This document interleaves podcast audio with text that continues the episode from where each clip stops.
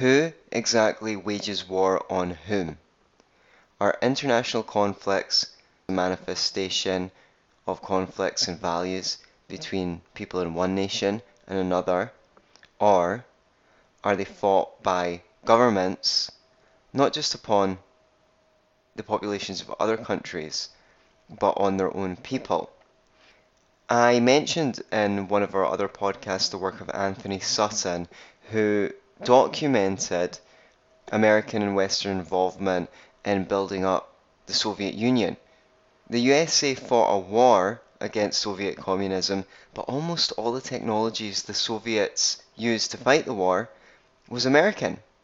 The Bolsheviks took loans from American financiers and they paid them off with gold coins which they seized from the Tsar's treasuries. They took people's farm produce and they exported it to buy modern machines from European countries.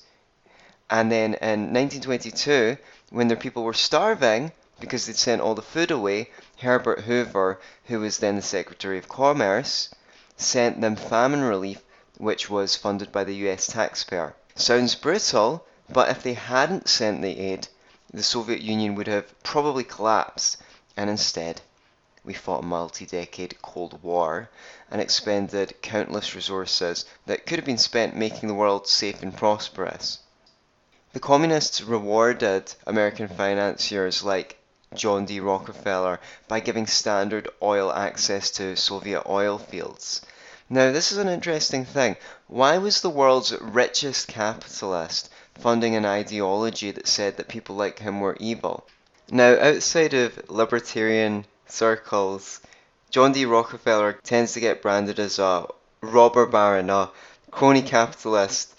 People don't have a good view of people getting very rich, and he was the world's first billionaire. But amongst conservatives and in the libertarian movement, there's been an effort to clear his name.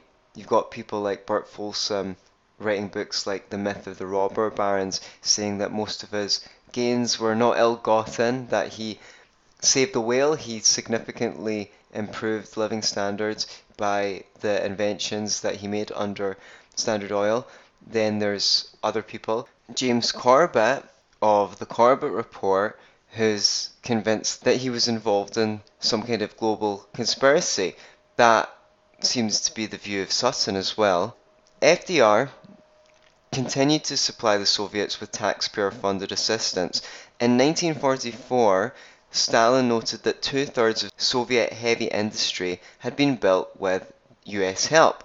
By the 1960s, the Soviet Union was $11 billion in debt to the USA, which they refused to pay. And when asked to pay back just 300 million of that, they refused to pay that back too, although they reportedly had 9 billion worth of gold in their treasury. If not for American taxpayer assistance to the Soviet Union, the Soviet Union would have been bankrupt. In 1972, American loans were used to assist the Soviets in financing food purchases again after a poor harvest. Anyone who understands Austrian economics knows that communism is a system which can't create wealth. There's no way to calculate who should get what, when, and why without the feedback mechanism of prices and profits and loss. The Soviet threat was built entirely by American technology and government, and European technology and government. And don't think it stops with Stalin either. Germany has no oil reserves. The technology Hitler used to synthesize fuel from coal was also developed by Standard Oil and exported to Germany by America. Germany couldn't have gone to war in 1939 without tetraethyl, which is needed to raise the octane value of aviation gasoline. It was developed in labs in the USA and transferred to the Germans. Standard Oil invented the hydrogenation idea to raise the quality of gasoline for aviation purposes and transferred it from America to Germany. American ITT operated in Germany to make fighter aeroplanes for the Nazis. Standard Oil financed the gasoline industry in Germany that was needed to fight World War II against America. What I'm including today is my appearance from last year with Kyle Anzalone. Foreign Policy Focus, episode 136 of the Scottish Liberty Podcast. Hello and welcome to Foreign Policy Focus. This is episode 199 and I am the show's host Kyle. Joining me on today's show is a special guest, uh, all the way from Scotland, Anthony Sammeroff. Anthony, how are you doing today? I'm doing great. Thank you so much, Kyle, for having me on Foreign Policy Focus. I love what you're doing. You're putting out really great resources for anyone who knows people who are still into the foreign intervention stuff. You can really arm them with facts. You have great guests and you're so knowledgeable yourself. I learn from your show. Thank you so much for that. And uh, you have a couple great podcasts yourself. You're the host of the Scottish Liberty podcast and the Be Yourself and Love It uh, show. You're also the author of Procrastination Annihilation, which you could get for free at be yourself and love it, uh, com slash, uh, forward slash do it, right? Yeah, be yourself and love it.com forward slash do it. So if you want to end the war within over trying to get yourselves to do your tasks, uh, Procrastination Annihilation is my self-help book and uh, I'm very proud to have completed that. So definitely uh, advise people to get it. Of course, we're here to talk politics today, and I'm really excited to have the opportunity to do that with you. So moving on, you know, to the topic here we're t- talking about today, which of course is foreign policy. Uh, you had an episode of your podcast, War on Syria is War on Freedom, not War on Terror. And that, you know, show kind of prompted me to have you on my show just cause I think you have a lot of interesting points in, in that show. And I kind of want, you know, flesh some of that out on this show and get into some new stuff and, and your thoughts on war. Um, you know, while I am a libertarian, I, I really don't talk libertarian philosophy mm. all that much on the show. And so as I near episode 200, uh, let's go ahead and cover kind of that point, which is how does the libertarian philosophy apply to foreign policy and interventionism? Yeah, thank you so much. I was really interested in putting that download out because it was more, uh, what I wanted to talk about was the relationship between our freedom at home, our civil liberties, and our foreign policy. It's like this idea of being struck by your own sword, so to speak. And sometimes we hear about the blowback of interfering in the Middle East. And yeah, I mean, some of us are concerned that radical Islam is a non-libertarian philosophy and we might be worried about that. But the greatest threat to our freedom is and has always been our own government. And as libertarians, we know this very well. I mean, I'm sure there's uh, plenty of left wingers that get a lot out of your show and they're not so much for economic freedom. In fact, they think that economic freedom is economic slavery. But another thing that we have in common with many of our friends on the left, at least we used to, uh, I'm not sure if the new the new generation of leftists is very strong on civil liberties, but throughout history, um, the left was associated with the protection of civil liberties, especially under right-wing governments like Thatcher here and Reagan. They were meant to be standing up for things like um, the right of a prisoner to challenge the terms of their imprisonment, uh, to get a fair trial, a trial by a jury, the presumption of innocence until proven guilty, being against the idea of detainment without trial, which throughout my life, you know, the Labour Party, which was here in Britain uh, after 9-11, kept on trying to increase the amount of time they could detain terrorist suspects without trial. Of course, if you were detained for long enough, you confess to doing just about anything, whether you did it or not. These have the right not to be tried again for the same charge, followed by a legit, following a legitimate acquittal, I should say. Um, not to have to identify yourself to police officers. Now we have stop and search here in the UK. I don't know about you, but the police can stop you and search to see if you're carrying an, a weapon, including a knife. Carrying a knife is illegal. Here you can be um, charged for that. I don't know what the the um, state of that is in the US. Um, I'm not really sure how, how the left, of course, in the US feel about carrying a weapon, but just to give examples, um, things like the police requiring a warrant to search your house, the government needing to go through the courts to get the right to spy on you, to keep your details, the government being answerable to you so that if they hold information on you, you should be able to know what that is. And um, freedom of the press, of course, uh, freedom of speech, the idea that the government should be limited under the law, that's quite a really important American ideal enshrined in your constitution.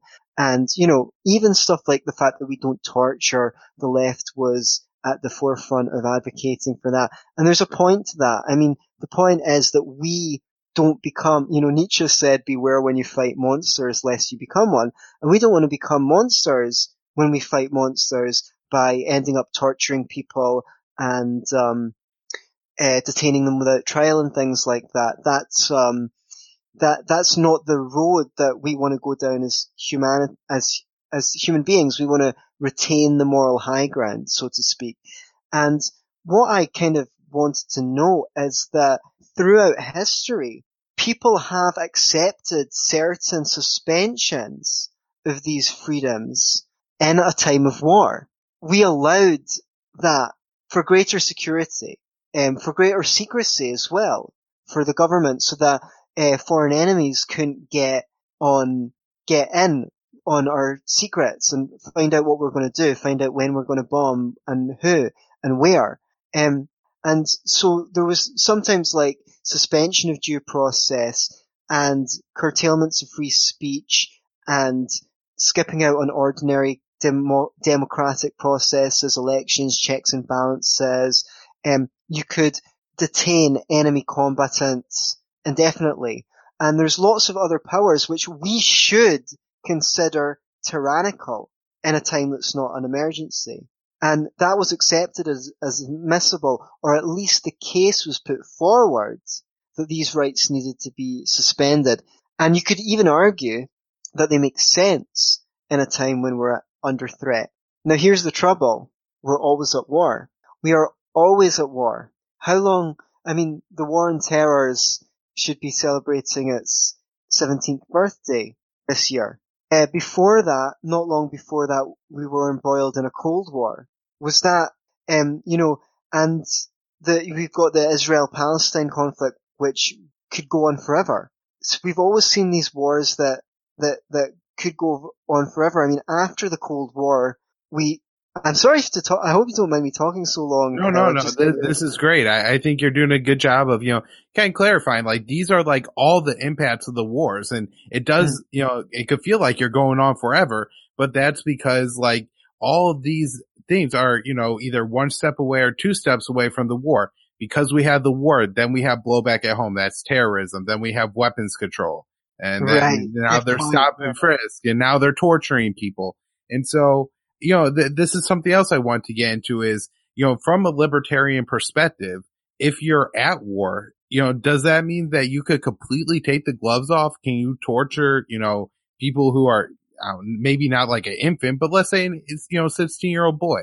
Can you torture him? You know, can you drop bombs on hospitals because you think there's a terrorist in the basement? Could, mm. you know, hmm. can you bomb a wedding because maybe the groom's uncle is a supporter of Al Qaeda? I mean, what, what would, you know, are there limits in the libertarian philosophy? What is this? Thank you for asking me that. It's very interesting because if you go over to the Ayn Rand Institute, now I'm a huge Ayn Rand enthusiast. I think she was really brilliant. I love her arguments for capitalism. I love her arguments for ethics, uh, for liberty, um, for, for liberty and things like that.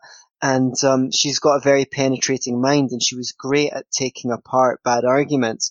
But they have a philosophy which is if you're at war, the gloves come off.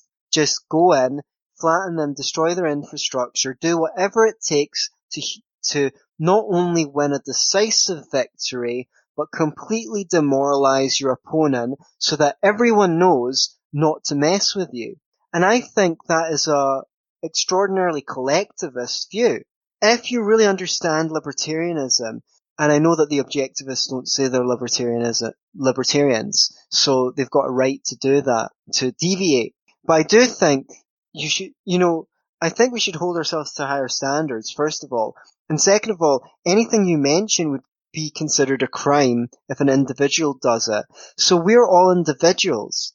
And really, we do live in a statist paradigm. So if you're a minarchist, you should be saying, well, The government is there to protect you from foreign invaders, yes, not to intervene abroad, but if you're under threat to go in and win a decisive victory, um, for sure. But at the same time, there's only individuals. There are no collectives. So what are you going to do killing a whole bunch of civilians? I mean, I believe in the first Gulf War, uh, something like a hundred thousand civilians were killed. We bombed uh, infrastructure, power plants because we bombed power. I, I hate that we. As I said, there's only individuals. Those people, those government officials commanded the military to, to bomb power plants. The lights went off in hospitals and people died in them. People say that the depleted uranium shells that were used um, created such a increase in radiation there that there's birth defects to this day because of them. So that I think you're going, what you're doing is you're creating a situation where there's more people in the world that hate you.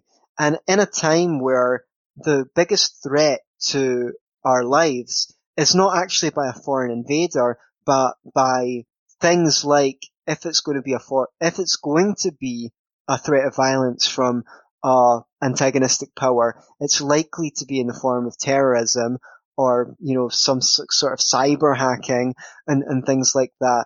Um, the, the fact that other countries do not have the military might to destroy us is really not of a concern.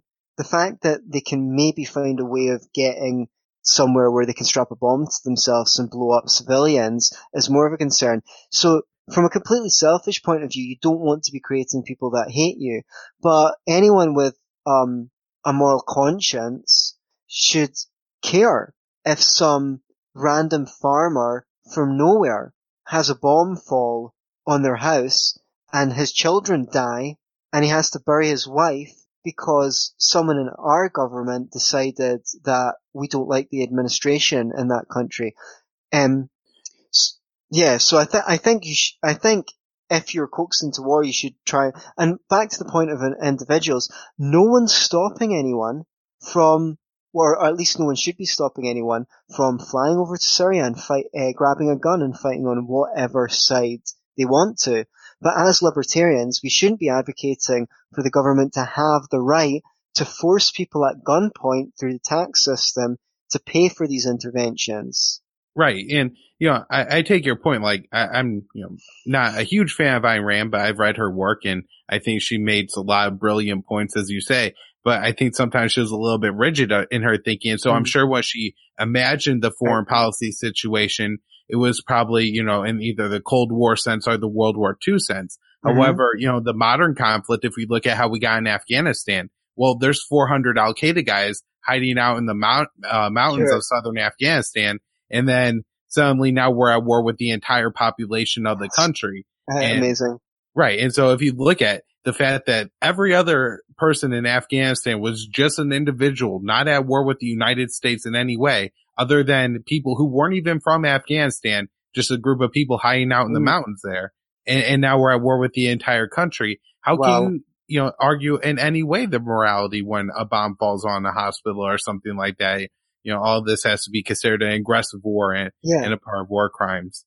It's really, I really appreciate that clarification about Ayn Rand, and she was very, um, even though I agree with you, she could be quite rigid in her thinking, she thought through things thoroughly. So when she was asked whether the, what she thought of the Vietnam War, she said she couldn't even say if she was for it or against it because both positions were absurd.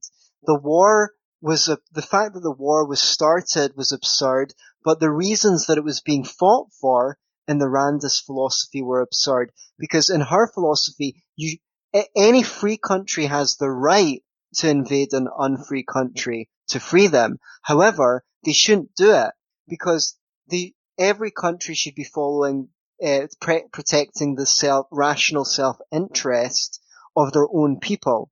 So um, it wasn't in this. It, this she saw as an altruistic war at least it was sold on altruistic grounds to free the people of Vietnam, and that was not the correct motive for war. The mo- the correct motive for war was to um, protect your liberty from from someone who might threaten it. So uh, she didn't. She said she couldn't even say if she was for it or against it. She was against it being started, but because it had been started, she thought America should go in and win a decisive victory as quickly and as possible. Just do whatever it took to win a clear and decisive victory.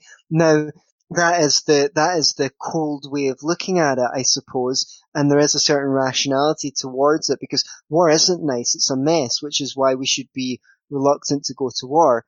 And um, there was something else you said that I wanted to pick up on, which was very brilliant. Uh, about the fact that we end up going to war with the whole country. In the Randist view, at least as I've heard those people at the Ayn Rand Institute explain it, the people are somewhat responsible for the kind of government they have, even if they're in a dictatorship. That's what um, Yaron Brook said some years ago, which is a real shame to me because I think he's wonderful on economics and, and other issues. Um, now here's the thing. Imagine, let's take that principle and apply it to ourselves. Imagine an alien race came out of space and they were intergalactic or interplanetary faring free marketeers. They had a minarchist government that only fulfilled the rules that uh, minarchist libertarians believed they did, and they had uh, 99% economic freedom, and that's how they invented all the technology. And they came down to Earth and they saw America, the greatest power in the world, and they said, wow, their government is fleecing them for so much of their income they run a welfare state which traps the poor in poverty. They lock people up for victimless crimes like smoking marijuana. They are a dictatorship compared to us. So what we're going to do is we're going to go in and we're going to kill 10 to 33% of the population of America and say, people of the earth, we have come to free you from the tyranny that is your government.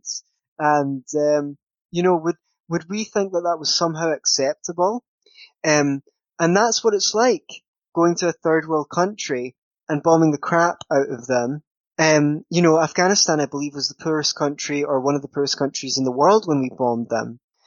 What the hell are we doing?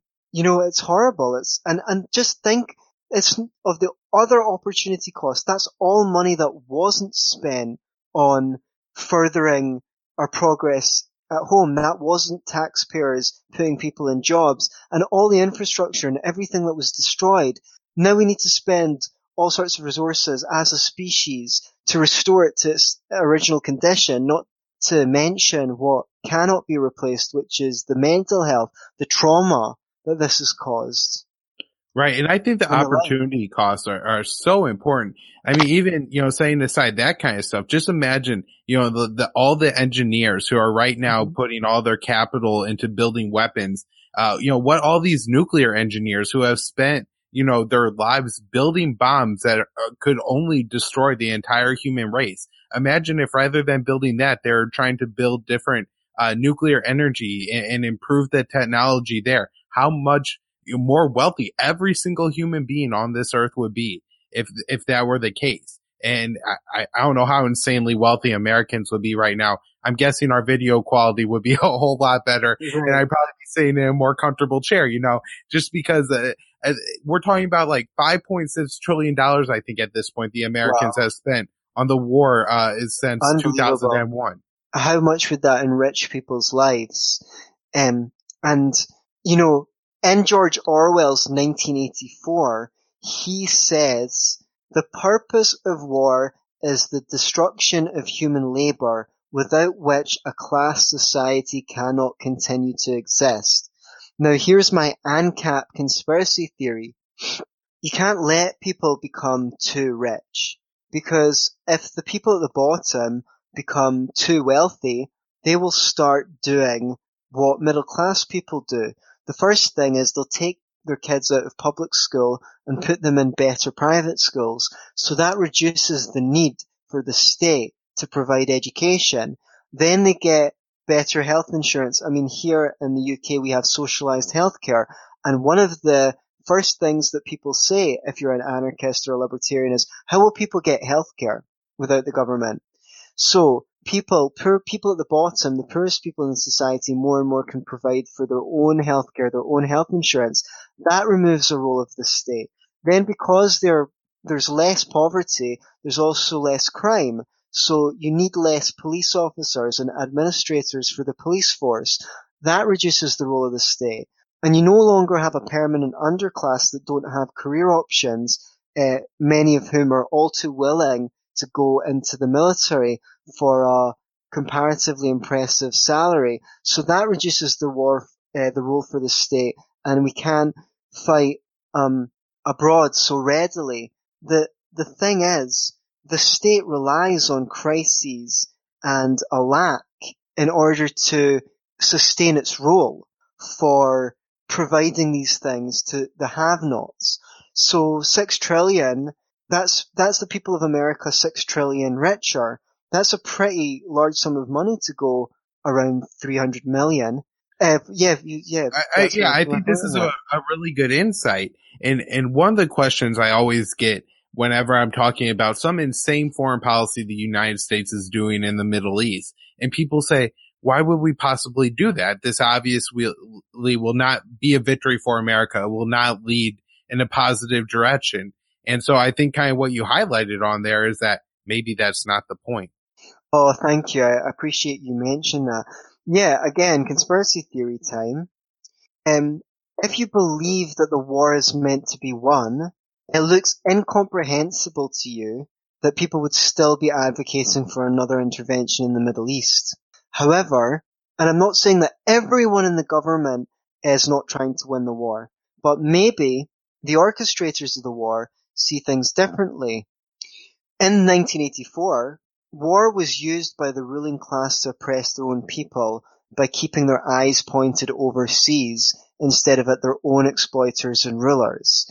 And the war was meant to go on forever because one country would be at war with another country and then they'd switch sides. Suddenly that would become their ally and then they would be fighting against another country. And this is obviously what uh, happened with Russia in the 20th century. Um, uh, Italy as well. There was we we, we one minute um, a country is our ally, the next minute they're our enemy. In between the wars, uh, the royal family here were very sympathetic towards Hitler and the Nazis. Uh, uh, Hitler was seen as a, a strong leader uh, to many conservative people in the UK, and then next thing he's uh, he's the enemy. Um, and we saw that a lot in the 20th century. So maybe George Orwell had an eye for that. Um, he he saw that happening, and that's why he was able to put it in his insightful book. And still, we've seen the same in our lifetimes, which Saddam Hussein was our friend, and then he was our enemy. And same with many um, of the the fascists, um, like that that we saw rise to, to power in the 20th century.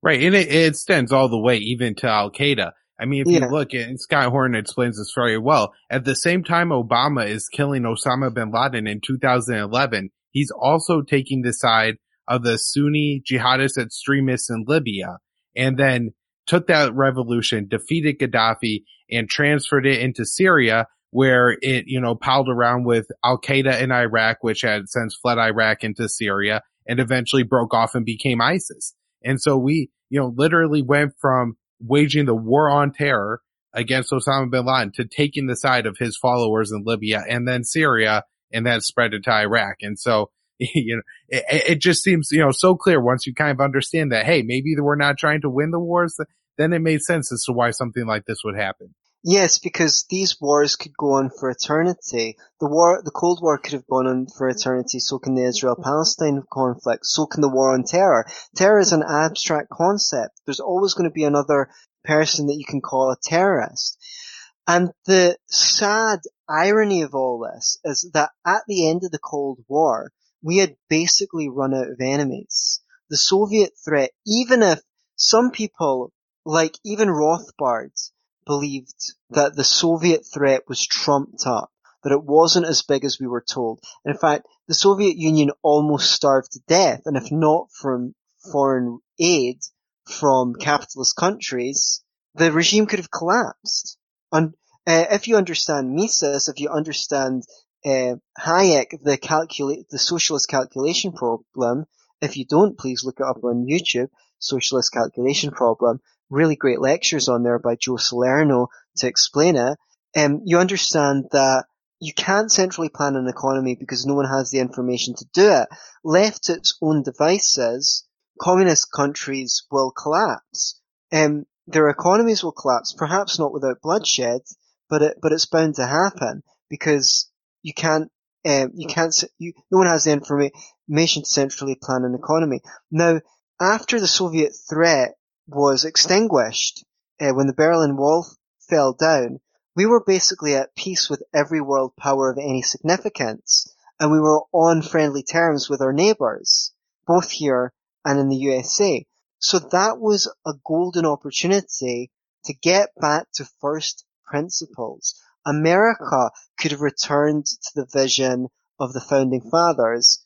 Um, you know, the Constitution, limited powers, um, even, uh, well, Bill, Bill Buckley, um, one of the, the fathers of the, of the conservative interventionist movement, he believed that a big state was needed at home in order to defeat communism, even though he was meant to be a conservative. He said, yes, and we, as conservatives, we want small government, but we are fighting the Soviet Union, so we need a big government. He, in that respect, he destroyed the, the conservative movement because he was a thought leader, at least the non-interventionist um, form of conservatism.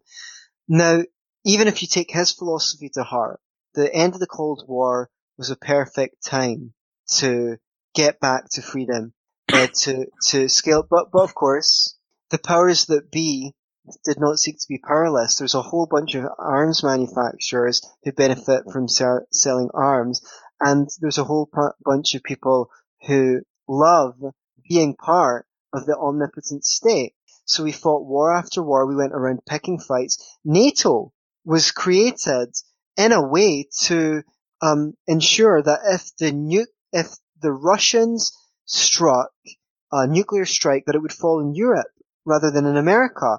I mean, they used to run exer- NATO exercises where countries like Germany, like, would just drop out of the exercise and say, look, we're not even running this exercise. This is ridiculous. You Americans are basically trying to get us nuked in this, in the, that, that's your strategy. When the Cold War was finished, NATO should have been disbanded.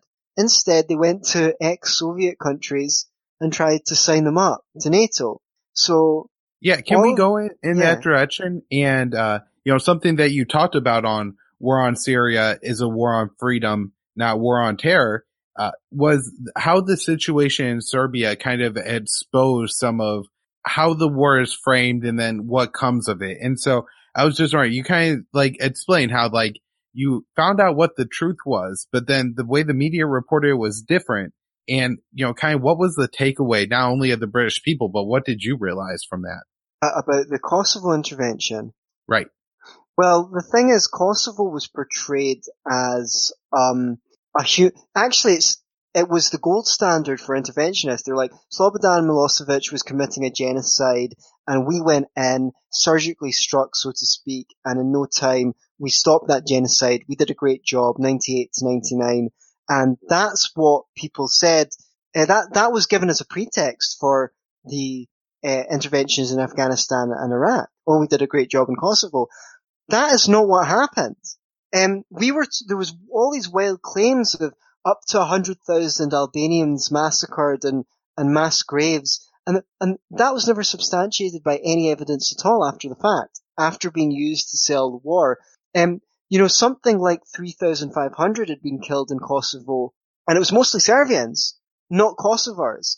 Most of the people who died, died after the bombing. It's just like that, um, I don't know if this is like, uh, yeah, it's like, it's like when they were, when they went in and intervened, that let, that could lead to a reaction where the government panics and starts trying to kill people and um, make up tracks, but they never found any mass graves. So uh, there was a lot of propaganda used to sell the war, and it, it's it's interesting that that's what I meant to say. Only after the bombing began did the Serbs actually begin expelling the Albanians, what you had there was basically a civil war where the the the Muslim faction and wanted their own country. Now you might be for secession and so forth, but they were using um, militant means to do that. And you know, I'm sure if here in Scotland, where there's an independent movement, uh, a movement for independence, if people here started picking up guns and trying to gain that independence at gunpoint, I'm sure that there would be a response from the government that was violent, not non-violent. So it's interesting because NATO actually sat back and watched as the Kosovo Liberation Army attacked Serbian, Serbian communities and burnt down t- churches and killed civilians, and they eventually drove the Serbs out of Kosovo. And uh, Croatians and Jews were then dro- driven out of Kosovo. And today, any Serbs remaining in Kosovo need to stay in armed, protected compounds. And there was a little bit of reporting on this, but it was more like, oh well, you know, ain't ain't pay back a bitch. That's what they get. You know, again, this collectivism where some bad people on one side did some bad stuff.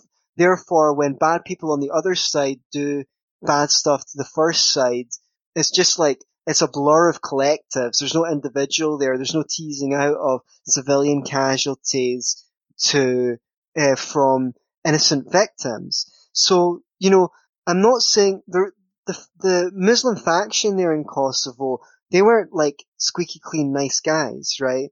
They were engaged in terrorist activity and they had links to organized crime and, and things like that. So there was a civil war going on there uh, where different people had different positions, and most of the damage was done after the intervention began.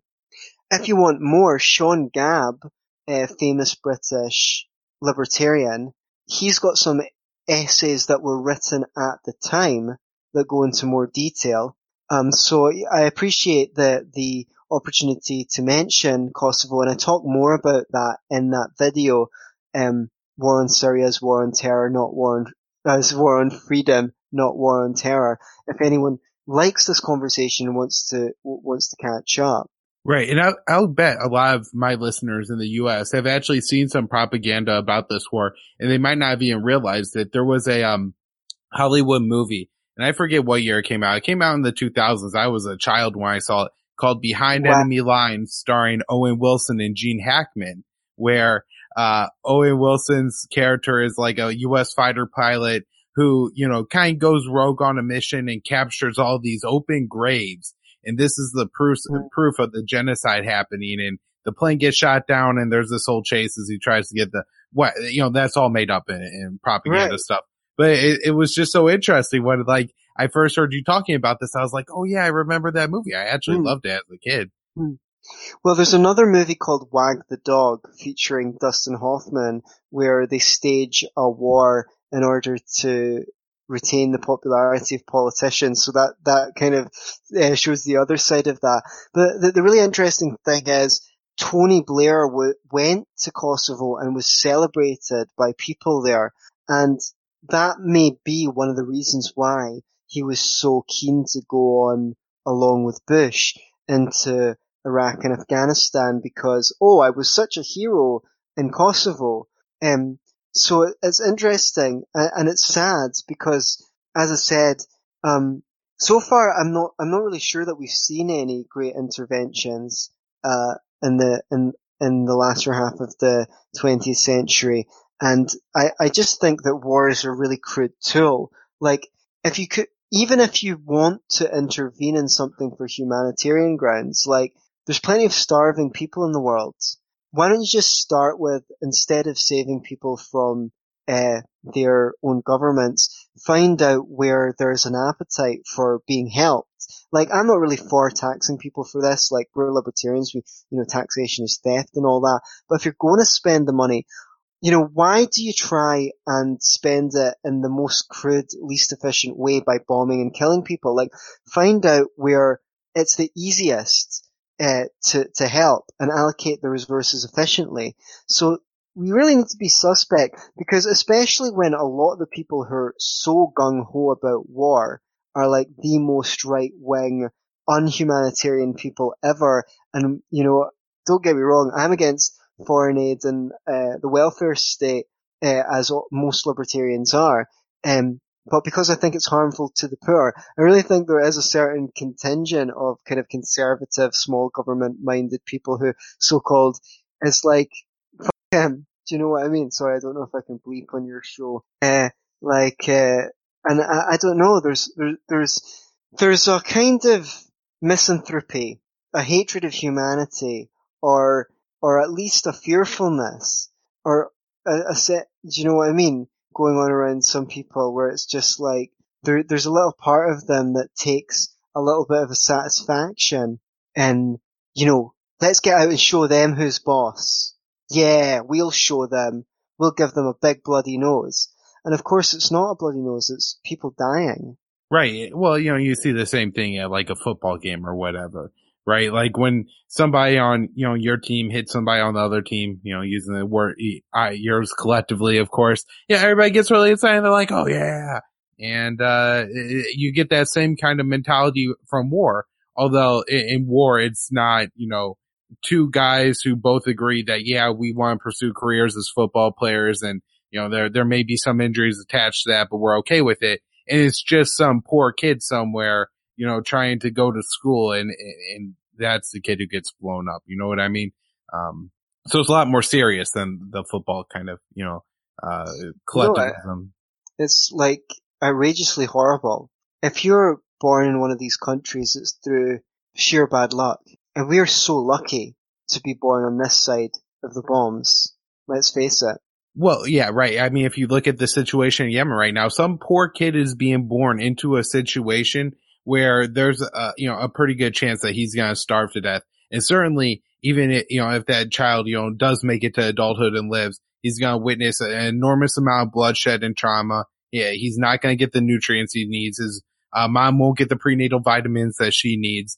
And, you know, like, you know, we talk about things not being fair. I, I mean, what could be more unfair than a child born to starve to death? So. Yeah. So, I mean, it comes back to this, if we want to make the world a better place, we should really be starting with trying to get our own stuff sorted here. You know, we, there's a lot, we could be a lot more free market. We could have much greater civil liberties and those things create prosperity. We should be fighting at home or, or agitating at home uh, to move towards a free society and people abroad will want that stuff too. I mean, they did. They're, uh, all over the world, America was looked up to and admired for their fashion, for their whatever is cool. If America caught a cold, uh, suddenly sneezing would be fashionable, you know.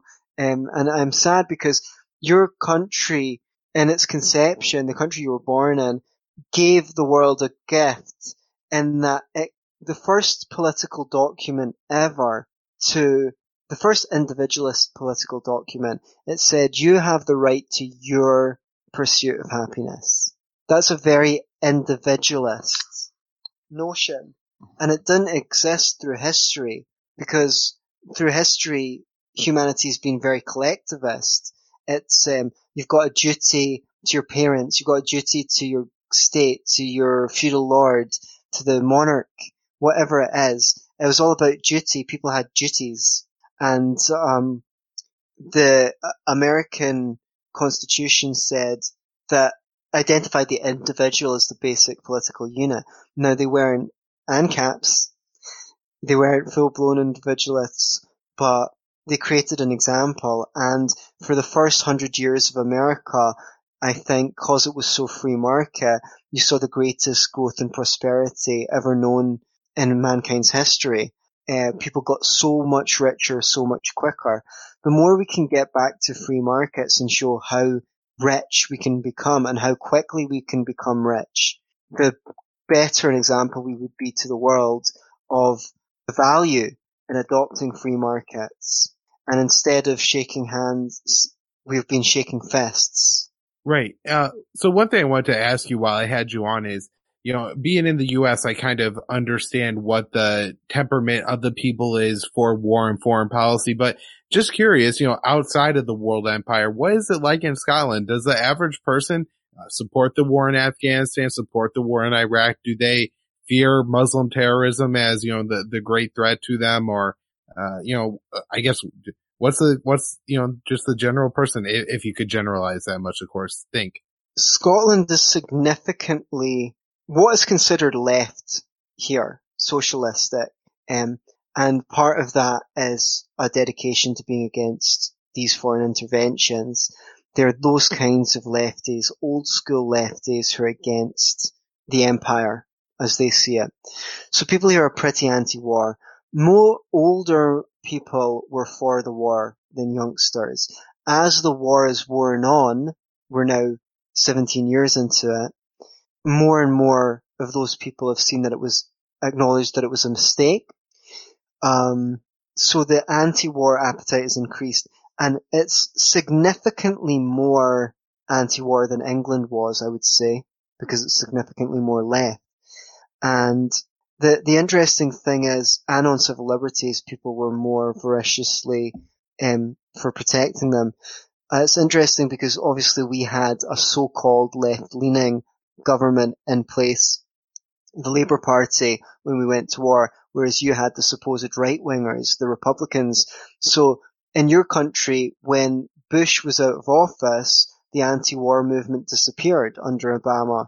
The same didn't exactly happen here. The the anti-war movement continued when we changed from a so-called left-leaning government to a so-called right-leaning government. The truth is, all of the parties are too left-wing and too right-wing at the same time.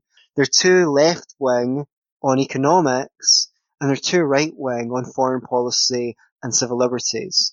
So, um, we we didn't have a regression of the anti-war movement here because of a change of government. People just thought it was pointless to keep on going on about it. They got tired of talking about it. Nothing changed. So we're in a sad position.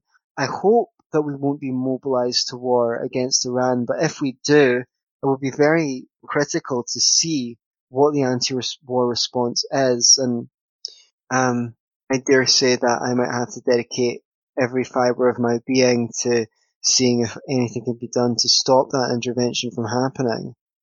I wanted to ask specifically uh, about the situation in Catalonia, just because I know that you know, being a European, uh, you know, somewhat a, of a separatist movement in Scotland, is there a sympathy for the Catalonians, or any support, or are you know, is there a rejection of their independence bid?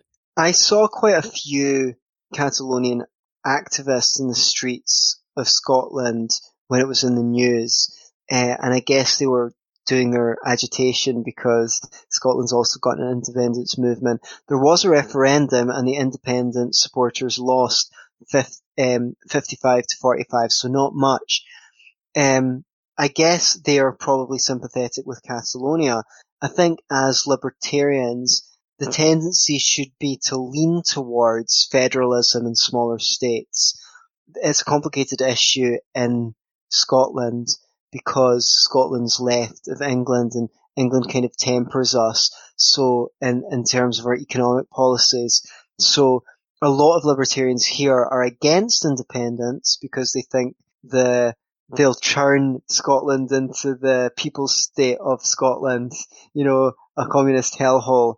And other libertarians are um, strongly in favour of independence. So there's a split here.